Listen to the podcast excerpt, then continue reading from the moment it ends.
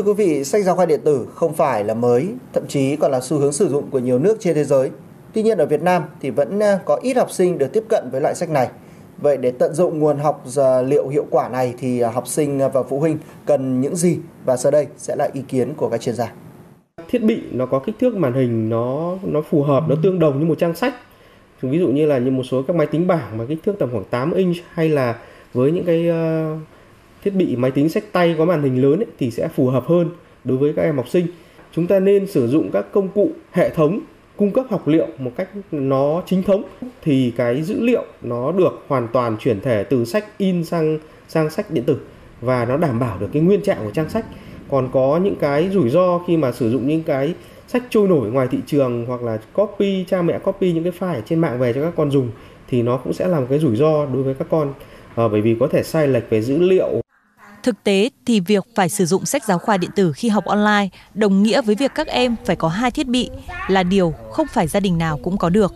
Chính vì thế, việc thiết kế bài giảng của giáo viên cũng cần phải được thay đổi để có thể hỗ trợ kịp thời cho các con.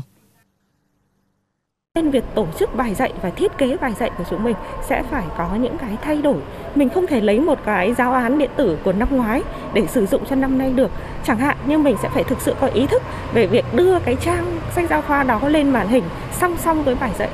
Thì mình nghĩ rằng khi mà cả thầy, cả trò đều ý thức một cách rõ ràng về việc này và đều có cái tinh thần khắc phục thì hiệu quả sẽ tốt nhất trong cái tình huống mà chúng ta có. Cùng với đó, để việc học sách điện tử không trở thành rào cản thì cũng cần ý thức chủ động của cả học sinh. Bởi việc xem bài trước là rất quan trọng để giúp các em theo kịp tiến độ của bài giảng. Song song với đó cũng cần có sự chung tay của phụ huynh, nhất là khi các con ở lớp nhỏ, tránh việc phó mặc hoàn toàn cho các thầy cô. Nghiên cứu đi trước cũng chứng minh là trẻ chỉ có thể học được nhiều điều nhất từ sách điện tử khi mà người lớn chia sẻ cái sách điện tử này với chúng, nói về những cái câu chuyện mà sách đã đề cập và để trẻ tự xem sách điện tử thì cái hiệu quả nó sẽ kém hơn. Trong điều kiện đặc biệt nên không tránh khỏi những phát sinh.